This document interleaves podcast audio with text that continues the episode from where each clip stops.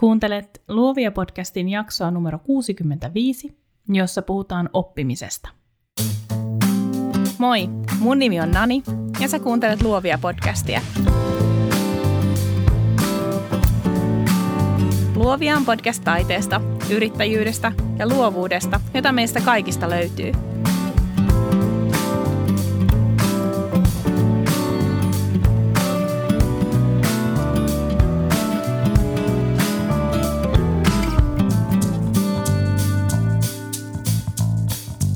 Heippa! Mä oon kiitollinen sulle, että et unohtanut mua ja Luovia podcastia kesän aikana, vaan otit heti viime viikolla uuden jakson haltuun. Kiitos siitä.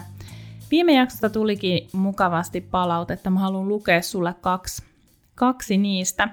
Instagramissa tuli palaute Lotalta, eli Wisteria Walk. Se kuului näin. Moi Nani, kuten tuonne uusimpaan postaukseen kommentoin, pidin niin sanotun luovan tauon ja kuuntelin uuden podcast-jakson. Halusin tulla sanomaan vielä erikseen kiitokset, sillä nyt kolahti kovaa. Olen ihan samanlainen kotona viihtyjä, verkkareissa tai jookapöksyissä hiihtelijä, rutiineihin uppoutuva tyyppi kuin sinäkin, ja tarvitsen aika ison ekstra tönäisyn, että poistun mukavuusalueeltani. Kiitos siis. Lotta kertoi samaisessa viestissään, että hänellä oli tärkeä tapaaminen, johon jakso myös tsemppasi. Kiitos Lotta tästä palautteesta. Tuntuu hyvältä, että osasin olla avuksi. Toinen palaute tuli myös Instagramissa Riinalta, eli Green Things and alaviiva Riina. Riina kirjoittaa. Olipa hyvä jakso. Olen odottanut kovasti uusia jaksoja ja oli kyllä sopivasti tarpeellinen aihe tässä jaksossa. Olen aloitellut palkkatyön ohella oman taiteen myyntiä ja se on todellakin omaa epämukavuusaluetta. Inhoan ja jännitän itseni esille tuomista, huomion keskipisteenä olemista, myymistä, uusien ihmisten seuraan menemistä ja niin edelleen. Sun podcast on auttanut ymmärtämään sen, että yksin yrittäjänä olen kuitenkin ainoa, joka voi ihmisille kertoa, että multa tällaista palvelua saa, ei sitä kukaan muukaan tee. Kiitos rohkaisusta. Kiitos myös Riino sulle palautteesta. On ihana huomata, että siellä johdon toisessa päässä on tyyppejä, joilla on ihan samat haasteet kuin mulla itselläni. Tulee niin hyvä mieli tehdä tätä, kun mä tiedän, että mä saatan ihan oikeasti onnistua auttamaan teitä tai ylipäätänsä käsittelee sellaisia asioita, jotka ehkä saa jonkun ajatus, ajatus mikä se on rastas, ajatus rattaan pyörimään. Just, just sen takia on tärkeää, että, että laitatte viestejä myös silloin, jos koette, että muut tulee joku huti, tai jos vaikka mä en taju jotain aihetta ottaa käsittelyyn. Nyt esimerkiksi on tulossa tässä syksyllä graafikko vierailemaan just teidän toiveesta, enkä kyllä malttaisi odottaa hänen jaksoaan. Syksyllä on muutenkin luvassa tosi hyvää sisältöä, vaikka itse sanonkin. Ota luovia podcast-seurantaan Instagramissa, laita mulle siellä viestiä, on tosi kiva vaihtaa ajatuksia teidän kanssa ja jokaiselle vastaan aina. Tämän tämänpäiväisen jakson mä päätin tehdä siksi, että meillä on Suomessakin, Suomessa ja Suomessakin ollut jo pari vuotta menossa sellainen luovan työn workshop-buumi. Se ei koske pelkästään meitä valokuvaajia, vaan monia muitakin ammattilaisia, jotka joko ostaa tai myy koulutusta, livenä tai verkossa. Mä toivon, että tästä jaksosta sä voit ammentaa vinkkejä omiin koulutuksiisi tai jos sä oot enemmänkin osallistujan roolissa, mä uskon, että saat tästä vähän ajatuksia siihen, miten sä voit etukäteen arvioida, kannattaako johonkin koulutukseen investoida vaiko ei. Toisaalta mä uskon siihen, että mitä pidemmälle urallasi meet, mitä enemmän kehityt ja kasvat, sitä todennäköisempää on, että sä tuut kouluttamaan muita sun omaan erikoisalaasi liittyen. Kouluttaminen voi olla hyvin pienimuotoista, kuten alustus jossain tilaisuudessa, mutta se saattaa olla myös hyvin laajaa, kuten opettaminen jollain kurssilla, joka on osana tutkintovaatimusta. Monia tässä jaksossa mainituista asioista voit soveltaa myös asiakastöihin, omiin myymiisi palveluihin. Näistä saattaa olla sulle hyötyä myös palavereissa tai myyntitapaamisissa, erilaisissa vuorovaikutustilanteissa. Sovella, sovella, sovella. Tänään kun mä puhun koulutuksista, mä puhun ei-tutkintoon johtavista koulutuksista, mutta tietysti pedagogia, toisen ihmisen näkeminen ja toisten palveleminen ei tutkintorajoja tunne. Tervetuloa Luovia podcastiin. Mä kerron ensin sulle vähän mun omia taustoja kouluttajana, että tiedät millaista kokemusta mulla on ja mistä lähtökohdista käsin mä tässä turisen. Mun ehkä isoin meriitti, jonka rinnalla kaikki muu koulutuspuheeni kalpene on se, että mä näen itteni ikuisena oppijana.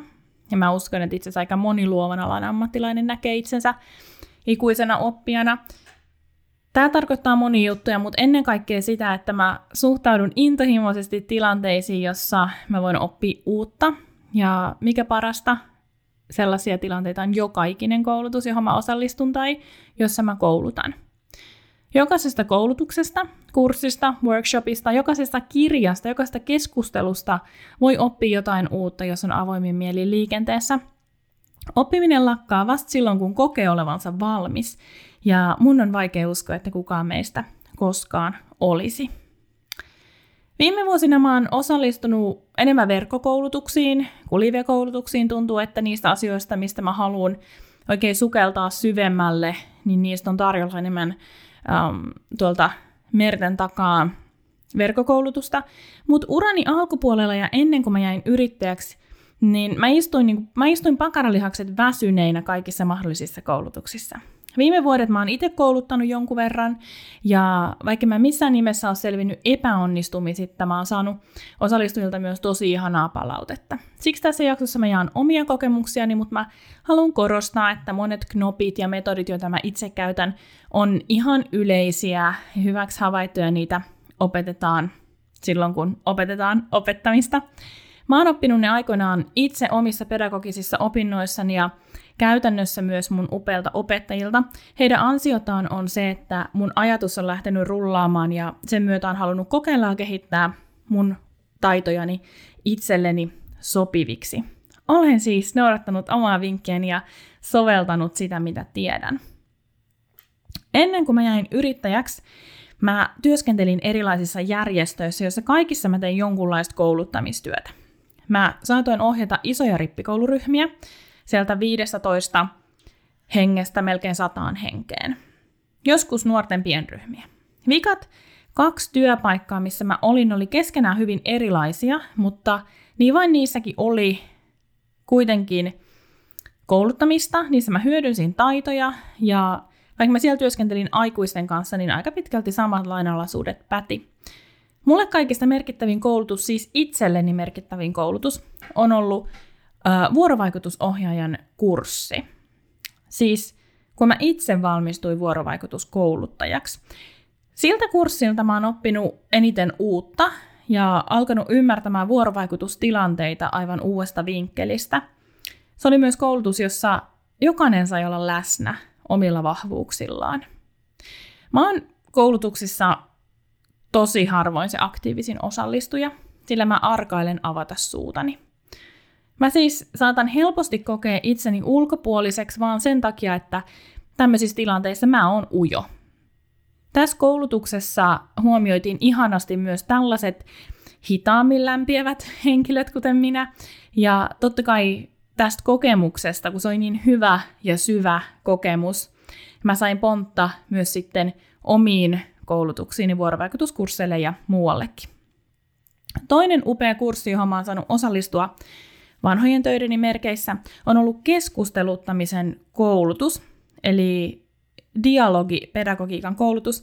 Mä en ole luonnostani hyvä vetää keskusteluja, tai ainakin mä koen sen hirmu vaikeaksi. Mä oon aika analyyttinen ihminen.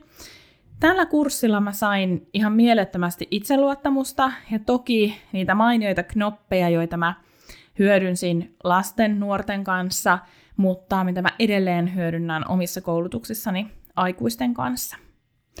Se fiilis, kun saa keskustelun rullaamaan, on ihan mahtava. Joka kerta siinä ei, ei kukaan onnistu, mutta ei varmaan yllätä, jos mä sanon, että harjoittelu tekee tässäkin paremmaksi. Jos tuolla on koskaan mahdollisuus osallistua näiden teemojen ympärille rakennettuihin koulutuksiin, tee se. Näistä opeista on mulle jatkuvasti hyötyä nimittäin myös asiakastyössä. Mutta hei, sukelletaan nyt aiheeseen syvemmälle. Aloitetaan siitä, että Mieti sinä siellä jotain koulutusta, jossa sä oot ollut koulussa, opiskeluissa, ammattilaisena, sellaista koulutusta, joka oli tosi hyvä. Mikä koulutus on saanut sun ajatukset liikkeelle? Missä koulutuksessa sä todella koit oppineesi jotain uutta? Mikä teki sun kokemuksesta hyvän? Mitä ohjaaja sanoi? Mitä hän teki? Miten hän oli läsnä jättääkseen sulle hyvän kokemuksen? Oliko koulutus hyvän mittainen? Tukiko siellä tehdyt asiat sun oppimistapaa? Paina mieleesi tämä koulutus ja sä voit heijastella tässä jaksossa kuulemia asioita siihen, ehkä etenkin siinä tilanteessa, jossa itse et vielä kouluta. Mikään koulutushan ei ole täydellinen. Kaikissa sattuu ja tapahtuu, ihmiset mokaa, ja toisaalta kaikki kouluttajat ei ole kaikkia varten. Mä muistan monia koulutuksia, jotka mä ikään kuin tiedostan, että tämä on ihan hemmetin hyvä koulutus, mutta mä en vaan jostain syystä tunne saavani tästä mitään irti.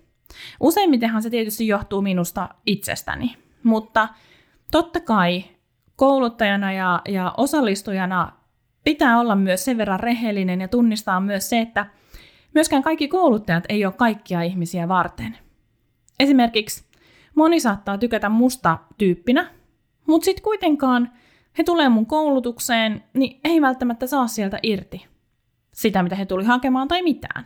Ja se on ihan ok, mutta kouluttajana se täytyy vaan ymmärtää, että kaikki ei aina ole kaikkia varten. Mun mielestä isoin juttu, johon kouluttajana voi kompastua, on oma asenne. Jos oma asenne tulee sen substanssin tielle, niin siitä ei hyvä seuraa. Mä muistan joskus kokemattomana nuorena oli vaikea omalta jännitykseltä tai innostukselta hahmottaa kokonaisuutta, ja mä painoin vaan hurjaa kyytiä eteenpäin, jotta mä sain kaikki asiat käsitellyksi. Mä pompin jutusta toiseen, toisaalta mä saatoin myös antaa osallistujien jyrätä mut. Myöhemmin mä opin, että näkemällä itsensä palvelemassa muita, onnistuu kääntämään monet jutut itsensä avuksi. Ja kyllä, silloin oppii myös ottamaan sen tilanteen haltuun. Mutta asenne on jännä juttu. Tärkeintä on siis ehdottomasti absoluuttisesti se, että näkee itsensä palvelemassa muita. Ilman tätä asennetta ei mun mielestä pysty ihmisiä osallistamaan, auttamaan, tarjoamaan heille oivalluksia. Se, että on palvelemassa muita, ei missään nimessä tarkoita sitä, että koulutuksessa tehtäisiin pelkästään niin kuin osallistujat haluaa. Ei todellakaan. Toisten palveleminen on osallistujien vahvuuksien korostamista, itsensä siis kouluttajan itsensä himmentämistä ja myös selkärankaa päättää, miten tässä koulutuksessa asiat tehdään. Kaikkia se ei miellytä, niin sekin on ok. Vaikka ihmiset tulis kuinka kuuntelemaan just mua, sua, jotain sun kollegaa, vaikka ihmiset kuinka haluaisi oppia just multa, sulta, kollegalta, siltä kansainväliseltä rockistaraa ammattilaiselta, jota koko ala ihailee, niin missään koulutuksessa, missään workshopissa, millään kurssilla ei ole kyse minusta, sinusta, kollegasta tai siitä rockistarasta. Kun sä osallistut koulutukseen, jossa kouluttaja ei onnistu kohdistamaan huomiota sinuun ja muihin osallistujiin, vaan jatkaa itsensä ja oman agendansa kirkastamista, niin sä tiedostat sen kyllä. Se on vähän sama kuin asiakastöitä tehdessä asiakas on aina ykkönen. Sama pätee koulutuksiinkin. Itsensä kirkastaminen kertoo mun mielestä vähän vääristä tarkoitusperistä. Vaikka olisi kuinka paljon sanottavaa, kuinka paljon kokemusta ja näkemystä tahansa, niin koulutuksissa kouluttajana on pakko himmentää itseä ja kirkastaa muita. Vain sillä tavalla pystyy välittämään jotain oleellista ja rohkaista muita myös löytämään uusia juttuja. Itse asiassa mä väitän, että vain näin tekemällä onnistuu itsekin oppimaan ja ymmärtää sen, että tässä ollaan keskeneräisiä loppuun asti. Asenteeseen liittyy myös toinen juttu, johon saattaa kouluttajana kompastua. Ja se on osallistujien näkeminen aloittelijana, tyhjänä tauluna, joka pitää maalata. Jokainen meistä varmaan saa mieleensä kokemuksen, jossa itse on osallistunut johonkin tai vaikka vaan keskustelu jonkun ihmisen kanssa, joka tulee tietä, tietämättään tai tiedostamatta kohdelluksi tällä tavalla. Itse mä koen, että koulutus on kaikista antoisin silloin, kun sekä kouluttaja että osallistuja ymmärtää sen, että jokaisella meistä on takana elettyä elämää, joka vaikuttaa välttämättäkin ajatuksiin ja maailmankuvaan. Mä oon osallistunut etenkin harrastuspuolella useaan sellaiseen koulutukseen, jossa kouluttaja ei jostain syystä pysty näkemään sitä, että me osallistujat ollaan vaikkapa nyt aktiivisesti harrastettu koirien kanssa 10, 20, 30 vuotta. Hän vaan puskee omaa agendaansa niin tiukasti meihin, että unohtaa meidän olevan oman elämämme ja myös koiriemme parhaita asiantuntijoita. Mä toisaalta uskon, että meillä luovan alan tyypeillä meillä on suht helppoa suhtautua osallistujiin herkkyydellä, joka kunnioittaa heidän tämänhetkistä osaamista. Mutta sitten toisaalta mä tiedän, että meillä ja maailmalla järketään paljon workshoppeja, joissa joku oman alansa superjulkis kertoo työstä ja jakaa vinkkejä. Tämä lähtökohta on ihan mahtava. Mäkin haluan kuunnella sellaisia ihmisiä ja inspiroitua heidän tekemisistään. Sellaisia tyyppejä, joilla on kymmenien vuosien kokemus tai tai he tekevät jotain sellaista, jota mä vaan mietin, että miten kummassa tolleen voi tehdä ja miten noin voi onnistua. Mutta arvostus ennen kaikkea. Kouluttajana kaiken A ja O on arvostus toista ihmistä, hänen historiaa, kokemusta ja elämäntarinaansa kohtaan. Mä luulen, että me kaikki halutaan tässäkin asiassa tulla nähdyksi – kun me saadaan se fiilis, että me kuulutaan mukaan just sellaisina kuin me ollaan, ja että me ei olla tyhjiä tauluja, me pystytään oppimaan niin paljon enemmän. Jotta ei tämä menisi ihan abstraktitasolla jutteluun, niin käytännön vinkki. Kouluttajana mä kerron aina koulutuksen aluksi asioita, joiden mä koen muokanneen mun ajattelua. Esimerkiksi, jos mä koulutan somesta ja sisällöntuotannosta, Mä kerron aina mun arvoista ja mun työhistoriasta, sillä ne on osaltaan myötä vaikuttanut siihen, mitä mä ajattelen asioista. Esimerkiksi se, että avoin vuorovaikutus ja tunnetaidot on mulle tosi tärkeitä. Ne heijastuu kaikkiin mun ottamiini kuviin ja kirjoittamiini teksteihin. Mun koulutuksissa ei siis koskaan tuole keskiössä se, miten, miten ihminen saisi mahdollisimman paljon uusia seuraajia, vaan aina se, kuinka somen välityksellä voi aidosti kohdata toisen ihmisen siellä näytön takana. Mä koen, että on tosi tärkeää sanottaa auki, jotta osallistuja pystyy peilaamaan niitä mun sanoja, mun ajatuksia, harjoituksiakin siihen sisältöön ja myös sit soveltamaan totta kai omaan arkeensa sopivaksi.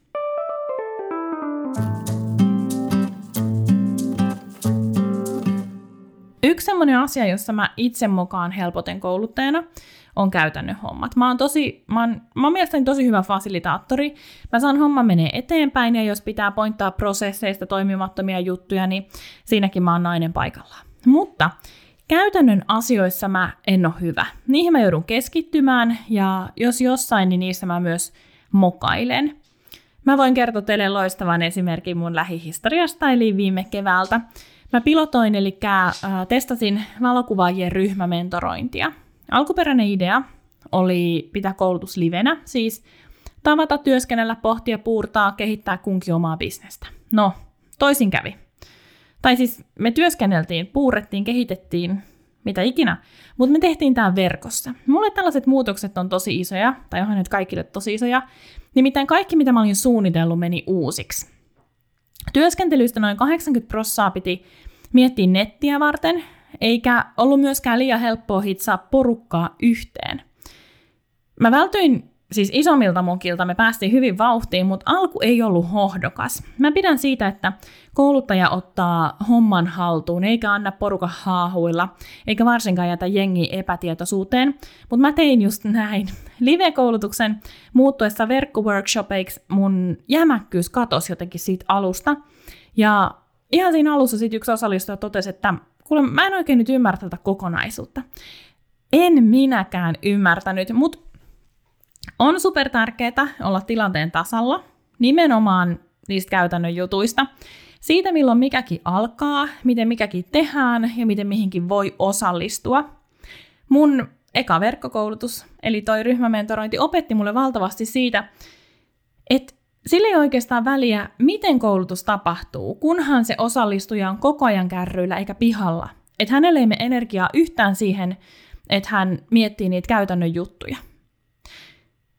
No, jos sul käy niin, että sä mokaat käytännön jutuissa, niin kuin mulla kävi, mä suosittelen vaan astumaan esiin, pahoittelemaan, korjaamaan tilanteen. Maailma ei kaadu siihen, että joku avaa suunsa ja ihmettelee tai kritisoi, vaan se on ainoastaan tilaisuus petrata sitä omaa juttua. Ihan sama kuin kriisiviestinnässä. Rohkeasti astu eteen, pahoittele ja niin poispäin. Mutta millaisia nämä käytännön jutut sitten on, mitä pitäisi huomioida? No verkkokoulutuksessa kyse saattaa olla esimerkiksi tapaamisten ajankohdasta, kestosta tai vaikka siihen, kuinka osallistuja pääsee mukaan miitteihin ja mitä hän tarvitsee. Mikki, kamera, ehdottomat, jotta voi osallistua keskusteluun. Ihan sama, oliko live-koulutus, nettikoulutus, super tärkeää sanottaa ääneen aina ne jutut, joita ihmiset saattaa miettiä. On aina myös tosi hyvä kertoa jonkunlainen runko koulutukselleen. Mä olin tässä vähän aikaa sitten koulutuksessa, jonka pitäjä ei käynyt läpi mitään käytännön juttuja koulutuksensa aluksi. Tämän vuoksi aika monet meistä parveili etsimässä pistorasiaa, vessaa useampaan otteeseen sen illan aikana. Eli mieti, mitä sellaista sä voit kertoa etukäteen, jota ihmiset arastelee kysyä, tai joka heille ehkä tulee mieleen sen koulutuksen aikana, kun heillä tulee tarve. Esimerkiksi mä itse haluan kertoa ja kuulla, onko taukoja, milloin ne on. Mulla on vähän huono keskittymiskyky. Mä en pysty keskittyä kovin pitkiin juttuihin, ja mua ainakin oppijana auttaa hurjan paljon se, että mä tiedän kuinka pitkän ajan mun pitää tsempata. Kerro siis mieluummin osallistujille enemmän kuin vähemmän. Itse asiassa tämä on yksi tärkeimmistä jutuista. Ja ainakin mun oma mielenkiinto sisältöä kohtaan lopahtaa, jos kouluttaja ei ole kiinnostunut näistä käytännön asioista. Eli tässäkin se proaktiivisuus on hyväksi. Mä ajattelen niin, että hyvä kouluttaja näkee oman koulutuksensa sekä kokonaisuutena että palasina. Näin hän pystyy pointtaamaan sieltä ne tavoitteet, mitä hän toivoo, että osallistujat on koulutuksen päätteeksi saavuttaneet tai millaisia eväitä hän haluaa osallistujille jakaa. Hän näkee myös, kuinka siihen päämäärään päästään pala kerrallaan ja toisaalta, mitä ja miten eri palasia voi ja pitää muutella päästäkseen lopputulokseen. Yksi esimerkki tästä voisi olla vaikka se, että koulutus alkaa mennä väärille urille, kun aikataulu alkaa rakoilemaan. Tuttu juttu, eikö? Jokainen on varmasti, sata varmasti kokenut tämän kouluttajan tai osallistujan roolissa, tai vaikka jonkun palaverin kohdalla, kun se vaan jatkuu ja jatkuu ja jatkuu. Homma ei ole silloin hanskassa. Yksi tärkeimpiä hyvän koulutuksen merkkejä onkin se, että kouluttaja pysyy aikataulussa. Ja jos ei pysy, niin hän onnistuu lennosta vaihtamaan johonkin toiseen suunnitelmaan siten, että osallistujat tekee silti maalin. Yksi mun lemppariopettajista yliopistossa, Lassi Pruuki, on todennut, että hyvän opettajan tunnistaa siitä, että hän tekee oivallisen suunnitelman, mutta on valmis lennosta vaihtamaan toiseen pläniin saadakseen homman toimimaan. Useimmiten B-suunnitelmaan pitää vaihtaa silloin, kun aikataulu pettää tai huomaa, ettei esimerkiksi joku työskentely vie haluttuun lopputulokseen tai joku esimerkki, jota on itse pitänyt tosi hyvänä, niin se ei vaan aukee. Ainakin mun omissa koulutuksissani aikataulu pettää useimmiten silloin, kun joku asia herättää paljon keskustelua, tai käy niin, että osallistujilla on tosi paljon kysymyksiä. Mitä tällaisissa tilanteissa kannattaa tehdä? Kouluttajan pitää tietysti aina muistaa oma vastuunsa. Kouluttajalla ei ole vastuuta siitä, oppiiko joku jotain. Vastuu oppimisesta on sillä osallistujalla itsellään. Mutta kouluttajan vastuu on, on se, että hän pyrkii luomaan oppimiselle hedelmällisen maaperän. Totta kai tekemään kaikkensa, jotta osallistuja pystyy ammentaa niin paljon materiaalia, tietoa, että hän voi oppia. On siis ihan super tärkeää antaa niille keskusteluille aikaa ja sitten nipistää sitä pois jostain muusta. On tärkeää viedä sitä keskustelua eteenpäin ja yrittää pointata niistä ne tärkeimmät jutut. Sehän voi olla, että sä oman asias erikoisosaajana näet, että keskustelussa tehdäänkin sellaisia huomioita, jotka on tosi tärkeä alleviivata, tai jotka sä tulisit itsekin kertomaan myöhemmin. On siis tosi tärkeää painaa mieleen, tai kuten mä itse tein, kirjoittaa muistiin siinä koulutushetkellä, ne jutut, jotka osallistujat itse keksii ja huomioi. Mutta, tässäkin on mutta. Mutta kouluttajana meillä on myös vastuu viheltää peli poikki. Ja se ei ole epäkohteliasta. Joskus käy niin, että osallistujilla on valtavasti kysymyksiä, mutta ne ei liity käsillä olevaan aiheeseen, tai että ne liittyy käsiteltävään aiheeseen, tai niitä on vaan liikaa, tai että sitten tullaan käsittelemään myöhemmin. Mun oma kauhuskenaario on se, että koulutus venyy niin paljon, että mä en ehdi vetää hommaa kasaan, enkä pysty tarjoamaan yhteistä lopetusta. Ja yhteinen lopetus on mulle ihan yhtä tärkeässä roolissa kuin yhteinen aloitus. Miten peli voi viheltää poikki? Itse mä teen niin, että mä koulutuksen aluksi näytän rungon, koulutuksen rungon, ja tässä vaiheessa mä toteen aina sen, että kysyä saa milloin tahansa, ja mikäli kysymys liittyy johonkin myöhemmin esille otettavaan aiheeseen, käsitellään kysymys silloin.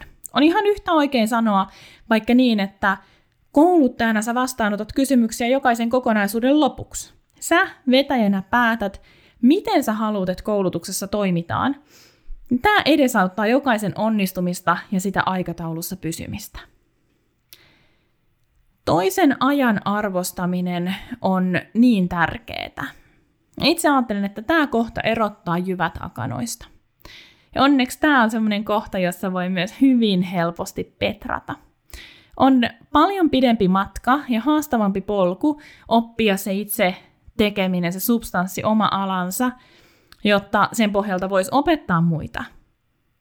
On paljon yksinkertaisempaa oppia näitä käytännön juttuja, joilla onnistuu järkkäämään hyvän koulutuksen. Pysy siis aikataulussa, rungossa, aloita ja lopeta yhdessä. Uskalla viheltää peli poikki, ohjaile keskustelua, valmistaudu niin hyvin, että sulla on mieluummin enemmän kuin vähemmän aikaa keskustelulle. Yksi haaste, mikä mun mielestä toistuu aika usein, ehkä just nimenomaan luovan alan koulutuksissa, on se, että me ajatellaan helposti, että parin tunnin mittaisen workshopin pitäisi vastata kaikkiin mahdollisiin kysymyksiin. Vaikka ihan oikeasti riittää se, että meillä on selkeä tavoite, yksi tai kaksi lainausmerkeissä opetettavaa asiaa, jotka kannattaa myös kertoa selkeästi ääneen. Ei mun ryhmämentoroinnissa tehty kenenkään bisnekselle mitään ultimate makeoveria tai somekoulutuksessakaan tehdä mitään taikoja. Ei se ole tarkoituskaan.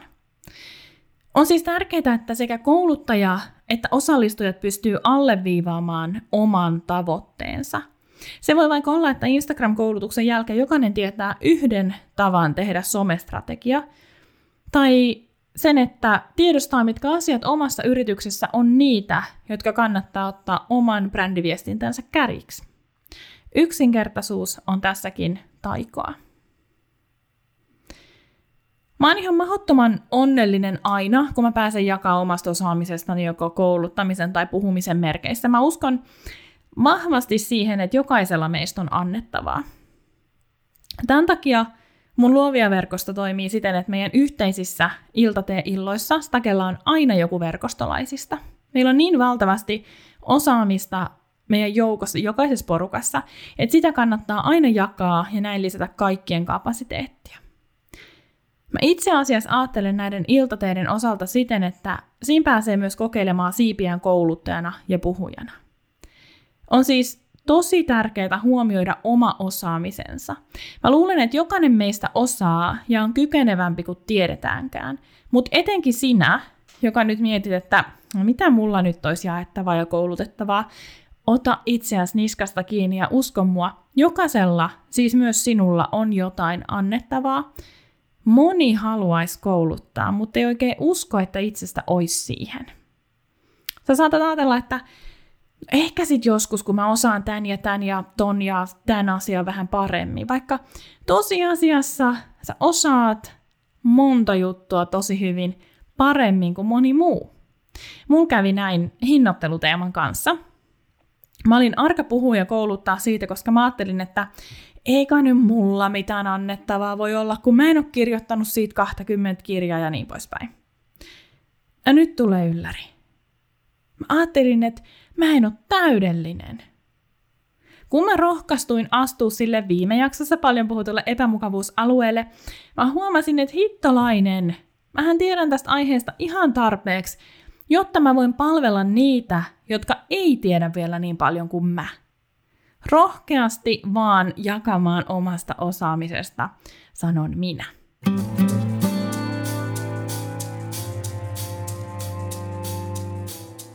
Mä mietin tähän loppuun vielä tällaisen viiden kohdan setin, jossa mä luettelen ne tärkeimmät jutut, jotka jokaisen kannattaa huomioida lähtiessään kouluttamaan muita. Ihan eka juttu, arvostaminen. Arvosta osallistujien aikaa, arvosta heidän toiveitaan, arvosta heidän historiaansa. Mutta arvosta myös itseäsi, omaa osaamistasi, omaa aikaasi. Sun osaaminen on mielettömän arvokasta pääomaa.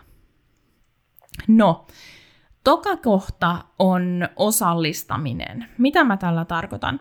Millaista on osallistava koulutus? Tällä tarkoitetaan sitä, että jokainen osallistuja on mukana omalla panoksellaan. Sä voit esimerkiksi vetäjänä keksiä erilaisia ryhmätöitä, pelejä, toiminnallisia harjoituksia, näytelmiä, keskusteluita, vaikka mitä. Lista on loputon. Yksi käytännön esimerkki voisi olla vaikka aika usein käytetty janaharjoitus.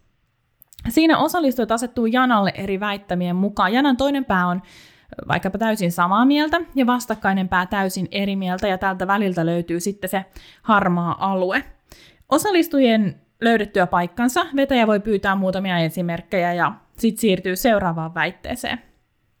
Tällaisten harjoitusten parhautta on se, että niitä voi soveltaa loputtomasti. Mä voin tehdä tämän harjoituksen vaikkapa someen liittyvillä väitteillä, kuin myös valokuvaukseen tai vaikka koiriin liittyvillä väitteillä. Helppoa ja aina on hyvä saada ihmiset liikkeelle. Niitä pönötyskoulutuksia on varmasti nähty jo ihan tarpeeksi. Okei, kolmas kohta on erilaisten menetelmien käyttö. Yritä siis tehdä kokonaisuus, joissa on eri tavoin oppiville erilaisia virikkeitä, tai miksi niitä nyt kutsuisi. Tässä mulla on ajatuksena ne kokonaisuudet, joista on vaaras tulla puisevia, ei siis sellaiset hands kuten kukkien sidonta tai joku muu käsillä tehtävä juttu. Musta on aina hurjan mielenkiintoista, jos kouluttaja on haastanut itseään keksimällä useita eri lähestymistapoja samaan asiaan. Ainakin itseni on helpompi omaksua uusi tieto, kun mä saan pureskella sitä sellaisessa muodossa, joka maistuu itselleni parhaiten. Neloskohta, mun lempari, ehkä sen takia, että tässä mulla on ne isoimmat kompastuskivet. Eli älä aliarvioi käytännön juttujen merkitystä. Nyt mä luen näihin mukaan myös ne vaikkapa aikataulutukseen liittyvät jutut. Siis valitse toimiva tila, tsekkaa tekniikka, mieti tarjoilut, muista kertoa etukäteen, jos tarvitaan villasukat tai sisäkengät. Koulutuksen aluksi kerro, mistä löytyy vessa, miten sä haluat, että keskustelu ja kysymykset toimii päivän aikana – Sovella omalle tyylilles uskollisesti näistä hyvä setti, jota sä viilaat koulutuksesta toiseen. Joka tapauksessa uskalla kantaa se vastuu, eli kuten mä sanoin aiemmin, uskalla viheltää pelipoikki, siirtyä B-suunnitelmaan ja pitää homma kasassa keinolla millä hyvänsä. Tämä on melkein yhtä tärkeää kuin sisältö, koska muistatte, rajat on rakkautta ja rajat myös auttaa sitä luovuutta virtaamaan. Vitoskohta, vikakohta ja sehän on tietysti pyydä palautetta. Kukaan meistä ei ole niin täydellinen, etteikö voisi petraa. Vaikka koulutus olisi ollut vähän kökkö, mutta mä saan palautelomakkeen jälkeenpäin, osakkeet nousee mun silmissä hurjasti. Mä arvostan tosi paljon kouluttajia, jotka janoaa palautetta omasta työstään, sillä – he on liikkeellä sillä palvelumentaliteetilla, josta mä aina paasaan. Tässäkin on hyvä miettiä sisältöä siitä vinkkelistä, että tulee arvostaneeksi sitä vastaajan kokemusta ja aikaa, mutta myös siten, että siitä palautteesta olisi jotain hyötyä itsellekin. Palautetta ei siis kansi kerätä sen palautteen keräämisen vuoksi. Et jos, ei nyt siis kannata sen takia tehdä sitä, että mä sanoin tässä näin, mutta Pyydä palautetta, jonka avulla sä voit kehittää itseäsi ja palveluitasi eteenpäin. Tämä oli tällainen jakso. Mitä pidit? Olisi kiva kuulla taas ajatuksia. Mutta nyt mä tähän loppuun mä kutsun sua ihan erityisesti mukaan luovia verkostoon, sillä meidän miitit jatkuu taas syyskuussa. Eli mene osoitteeseen naniannette.com kautta luovia-verkosto. Jätä sun sähköpostiosoite ja saat messissä. Älä unohda meidän Facebook-ryhmää Luovia podcast jälkihöyryt. Siellä on syksyn luvassa myös koulutuksellista sisältöä. Pitää kuulla tämä mun oma jakso, jotta mä handlaan setit paremmin. No joo, hei huonot vitsit sikseen, voi hyvin, kaikkea hyvää, jatketaan luomista.